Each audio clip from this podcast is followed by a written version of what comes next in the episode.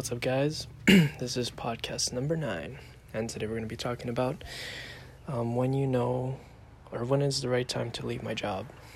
Um, and the simple answer to that is basically you want to see how much money you're making every week with your job, and you want to be doing something on the side. And once you're able to surpass it or match it at least consistently, um, that would be probably the best time to switch over.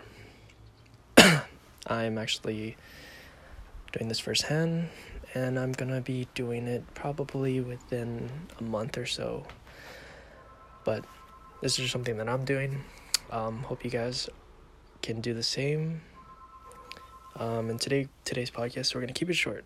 So hope you guys are having a great weekend, and I will talk to you later.